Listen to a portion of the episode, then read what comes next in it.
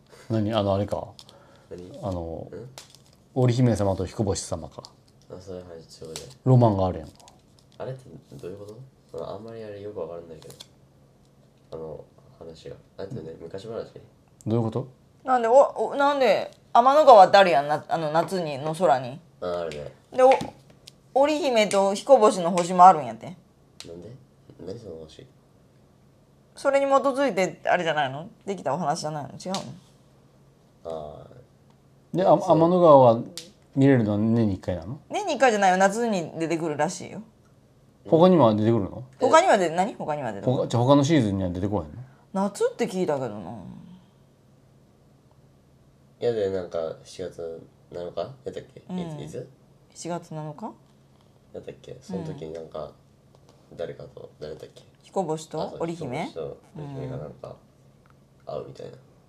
そうそうそう、そそれしか知らない何それそれそれ俺も俺もそれしか知らんそれ年に1回会うでなんかえそういうことえそういうことうんに会うで年に一回だけ一回しか見れんってことうんそういうこと言ったんやろ親戚のおじさんと一緒やな年に1回だけはえで何私も知らんあんまり詳しいこと知らんけ小ど橋と織姫は何なんなんどういう関係なの親戚恋人同士親やろ戚親戚同士やで親戚親戚恋人同士やろ恋人同士なので何今どういうう関係なんか調べればいいやんかよえ彦だから星10年ないんあるわもうないで1時間に親戚同士やのえ何あれかおお大きなったなおいっていくつになったって毎年一緒一緒のこと聞くね毎年いい加減覚えろよ同じくらい 毎年同じくらいでしょ、うんえ本当本当はこ恋人なの恋人同士じゃないのあれえあ何やったっけあああんま覚えてないちょっと昔何やっのたっけなえそうなのどういうおお話やで織姫と彦星って話織姫と彦星がなんかやらかしてなんか、やら多か分しやたらのかしたよねんなんか年に1回しか会えなくなったみたそうそうそうそいななんうかなんか誰かにお願いして年に1回だけは会わせる罰か何の罰無宗教やでもう目が見えん目が見えんの文字じゃなくてえ俺なぜ2人は引き離されてしまったのかなぜ1年に一度だけ会えるということを理由に説明できる人は少ないのではないでしょうか実は七夕伝説は子供に伝えたい教訓を教訓の詰まった物語なのですそほのうその教訓今年の七夕は織姫星と彦星を見ながらあ探しながら七夕の物語を子供に教えてあげましょう教えて遅いけど七夕の織姫と彦星ってどんな人七夕伝説は中国から伝わったと言われていまえすそうなの中国織姫と彦星を引き合わせたのは織姫の父親であるテイテンテイでした七夕の物語は言い方テンテイが娘の結婚相手としてせ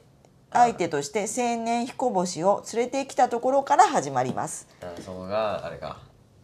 天空の世界を舞台に語られる織姫と彦星の悲しい恋物語に加え親である天帝の心情もにも注意ですうーんうん天帝は真面目すぎる娘を将来を心配していた、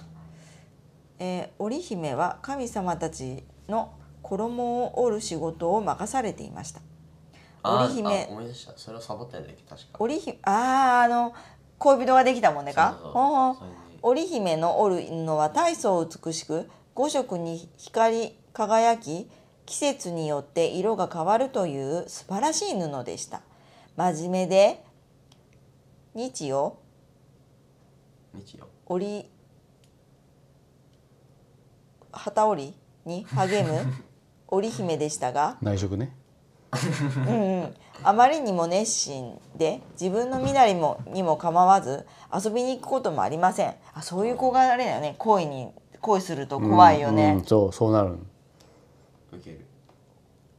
えー父である天帝は気の毒に思いまた娘の幸せを願って良き伴侶を探し始めますというそこで見つけたのが牛追いを起業とする彦星ですうんこの勤勉な青年ならきっと娘を幸せにしてくれるそう考えた天帝は二人を引き合わせます二人はすぐに恋に落ちめでたく夫婦と夫婦なんやととなりまあすそうなんや彦星と織姫は住んでいた天の川の西側に移り住み仲睦まじく暮らし始めますいいこった、えー織姫と彦星は結婚してさらに惹かれ合うようになります素敵ところが2人は楽しさうちとに一緒や気持ち悪いこと言わんといてこれ2人は楽しさにかまげて遊んでばかりあになりやっぱそうやうちらああうちらだんだんと仕事がおそろおろそかになっていきましー、た、うん、ダメ人間の話やなこれうんうん織姫と彦星あじゃあ織姫が旗織を怠けるので新しい着物は作られず、うん神々の着物はボロボロになっていきましたそんなにサボったのうんそんなにサボったんや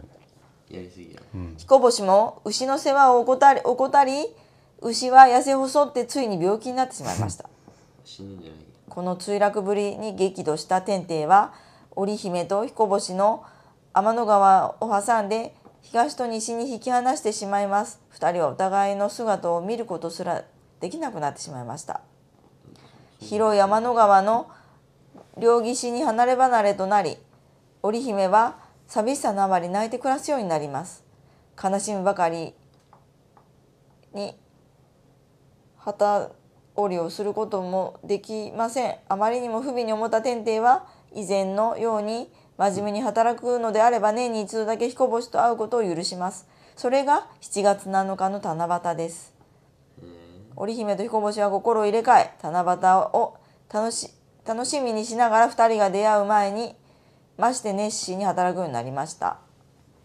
年に一回すごいな年に1回でいいんやねうん俺もやっぱ年に一回で頑張れるね頑張れるんやねすごいねああ他そんのなことやん他に他におるってあげあげしゃるうんおるどっちがおるどっちもおるそんなんどっちもおるばさ嘘、イベントやでその時だけはさまあしょうがないで行くけどさそれさえだって相手がおったらそれさえ面倒くさくないそれさえも面しょ倒うがくさくななよいい国民的行事になっとるやんもうそういうこと、あうちらのためにい一そうそう年に一回会ってくれとるってことあれ全部フィクションやったと思うフィクションや今フィクのどうどう考えてもフィクションやろうん、中国からあの広来た物語やと勉強になったら寝るぞうん勉強はしないよ勉強になったやろ七夕と彦星の、思い出したねでもあそんな話やったね俺初めて聞いた初耳やったうせや、そんなような話やったね恋愛にかまけてあの働かん男女の話やろよくあるお父さんが怒っあてるある引き離したっていう話、うんお父さん立派でもお父さんがもともとの火種作ったんやでさそれかやわ見いるそう見る目がなかったよな親父うん親父の親父っていうかさまあ全てので先輩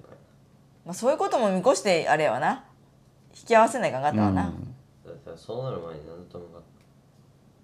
そこがやばいと思うちょっああ分かる分かる遊んでばっかおるうちになんで怒らんかったんやって話やな、とそうそうそうそこになるね